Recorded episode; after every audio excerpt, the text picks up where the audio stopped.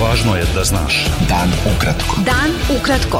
Važno je da znaš. Važno je da znaš. Podcast novinske agencije Beta.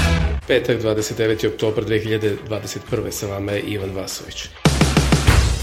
U poslednje 24 sata u Srbiji još 65 osoba umrlo od posledica zaraze koronavirusom, pa je ukupan broj preminulih od početka epidemije povećan na 9826. Zaraženo je još 6217 osoba od 22.574 testirana uzorka. Hospitalizovane 6788 obolelih, a na respiratorima 277 pacijenata. Procenat smrtnosti je 0,87%. Srednjoškolci u Beogradu, Nišu, Šapcu, Vrnjačkoj banji, Velikom gradištu i Kuli od ponedeljka će nastavu pohađati kombinovanim modelom iz škola i na daljinu – Ministar prosvete, nauke i tehnološkog razvoja Srbije Branko Ružić izjavio je da je oko 5000 dece školskog uzrasta zaraženo koronavirusom, da je to oko 0,6% i da situacija nije alarmantna. Predsednik parlamenta Ivica Dačić i članovi radne grupe za međustranački dijalog bez posredovanja stranaca potpisali su u Skupštini Srbije sporazum o unapređenju izbornih uslova Dačić je rekao da sporazum ne utiče na dogovor koji je postignut u dijalogu uz posredstvo Evropske unije. Dokumentom je predviđeno da redovni predsednički i beogradski i vanredni parlamentarni izbori budu održani 3. aprila. Cenzus će ostati 3%. Srpski pokret Dveri je saopštio da sporazum o unapređenju izbornih uslova sadrži određene pomake, ali da je dalek put do realnih poboljšanja izbornog procesa – Ima dobrih rešenja u teoriji, a vidjet ćemo kako će to izgledati u praksi. Vlast je kroz duge pregovore prihvatila određeni deo zahteva dveri, ali deo nije, navela je ta stranka. Stranka Zajedno za Srbiju upozorila je da je posle napada i kleveta ministarke rudarstva Zorane Mihajlović, lideru te stranke Nebojši Zelenoviću, upućena pretnja smrću na društvenoj mreži Facebook. Pretnja je upućena neposredno nakon što je ministarka rekla da razgovori izvestiteljke Evropskog parlamenta za Kosovo i Metohiju Viole von Kramon sa delom opozicije jedino imaju veze sa lobiranjem za priznanje Kosova, navedeno je iz stranke Zajedno za Srbiju. Predsednik Srbije Aleksandar Vučić izjavio je da Srbija čeka odgovor Evropske unije na izjavu kosovske predsednice Vjose Osmani da Ustav Kosova neće biti menjan zbog formiranja zajednice srpskih opština. Mislim da je to pitanje za Evropsku uniju. Ako neće to da menjaju, onda smo razumeli njihovu poruku. Čekat ćemo odgovor Evropske unije. Nećemo ni mi menjati Ustav u tom delu i šta ćemo onda? Hoće li da pobiju i proteraju Srbe, rekao je Vučić. Više poslanika Evropskog parlamenta upitalo Evropsku komisiju kada će istražiti izveštaj i tvrdnje svojih zaposlenih da je komesar za proširenje Oliver Varhej uticao na ublažavanje tona u izveštajima o napretku država kandidata, posebno favorizujući Srbiju. Oni od komisije traže i garancije da je najnovija procena o napretku Srbije u eurointegracijama izvršena na osnovu objektivnih kriterijuma, navodi televizija N1.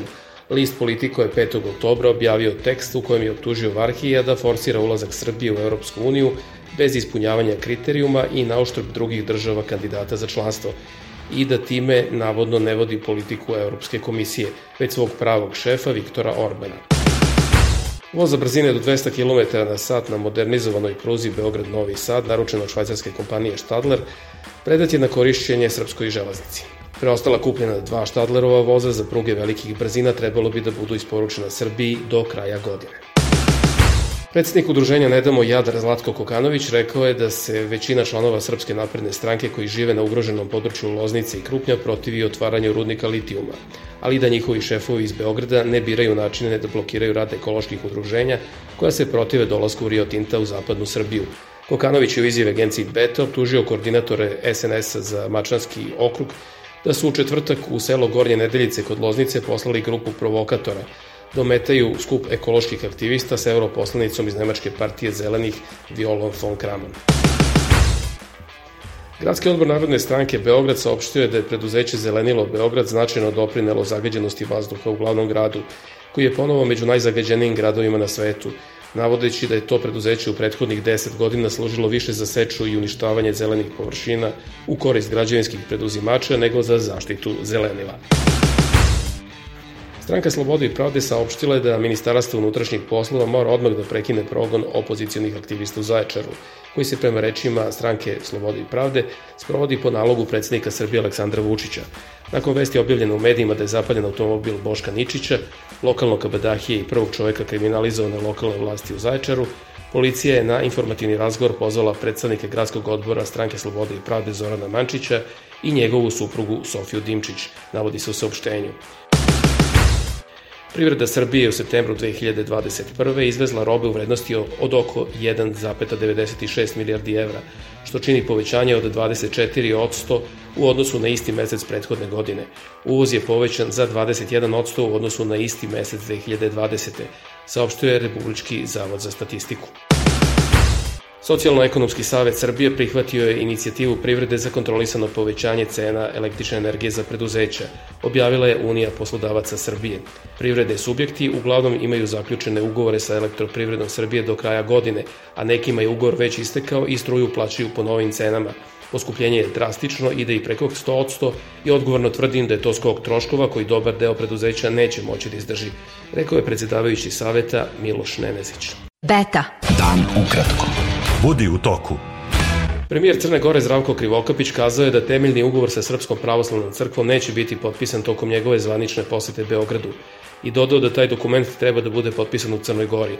Krivokapić će 2. i 3. novembra boraviti u zvaničnoj poseti Srbiji na poziv predsednice vlade Srbije Ane Brnabić, a sastaće se i sa predsednikom Srbije Aleksandrom Vučićem. Specijalni zaslanik američke administracije za izbornu reformu u Bosni i Hercegovini Matthew Palmer izjavio je u Sarajevu da SAD vrlo pažljivo prate tenzije i aktivnosti koje su dovele do političke krize u Bosni i Hercegovini. On je istakao da njegova zemlja čvrsto podržava teritorijalni integritet i suverenitet BiH. Vlada Republike Srpske uputila je Savetu bezbednosti Ujedinjenih nacija 26. izveštaj u kome iznosi viđenje stanja u Bosni i Hercegovini od maja do oktobra, U izveštaju je Republika Srpska potvrdila punu posvećenost Dejtonskom mirovnom sporazumu, uključujući Ustav Bosne i Hercegovine, kao i nastavku napretka Bosne i Hercegovine na putu regionalnih i evropskih integracija. Navedeno je da postupak izrade i donošenja propisa koji se odnose na vraćanje nadležnosti Republici Srpskoj prenetih na državni nivo predstavlja očuvanje i zaštitu njenih ustavnih prava, a ne razgradnju bilo kojih reformi. Sastanak predsednika SAD Josefa Bajdena i poglavara Rimokatoličke crkve Pape Franje u Vatikanu trajao je duže od predviđenog vremena, dok su dvojca najistaknutijih rimokatolika u svetu razgovarala o klimatskim promenama, siromaštvu i pandemiji koronavirusa, ali i o vrlo ličnim stvarima kao što je gubitak predsednikovog sina i razmenili viceve o tome kako dobro stare. Ovo je četvrta poseta Bajdena Vatikanu, ali prvo u svojstvu predsednika Sjedinjenih država. Sudanski general Abdel Fatah Burhan, koji je ove nedelje preuzeo vlast državnim udarom, izjavio je da će vojska u roku od nedelju dana imenovati tehnokratskog premijera, koji će zajedno sa njom upravljati zemljom. U intervju za rusku agenciju Sputnik, objavljenom danas, Burhan je rekao da će novi premijer formirati kabinet koji će do izbora voditi zemlju zajedno sa oružanim snagama. Sud u Mjanmaru osudio je na 20 godina zatvora Win Htenu za izdaju bliskog saradnika svrgnute liderke Aung San Suu Kyi, saopštio je član njihove političke stranke.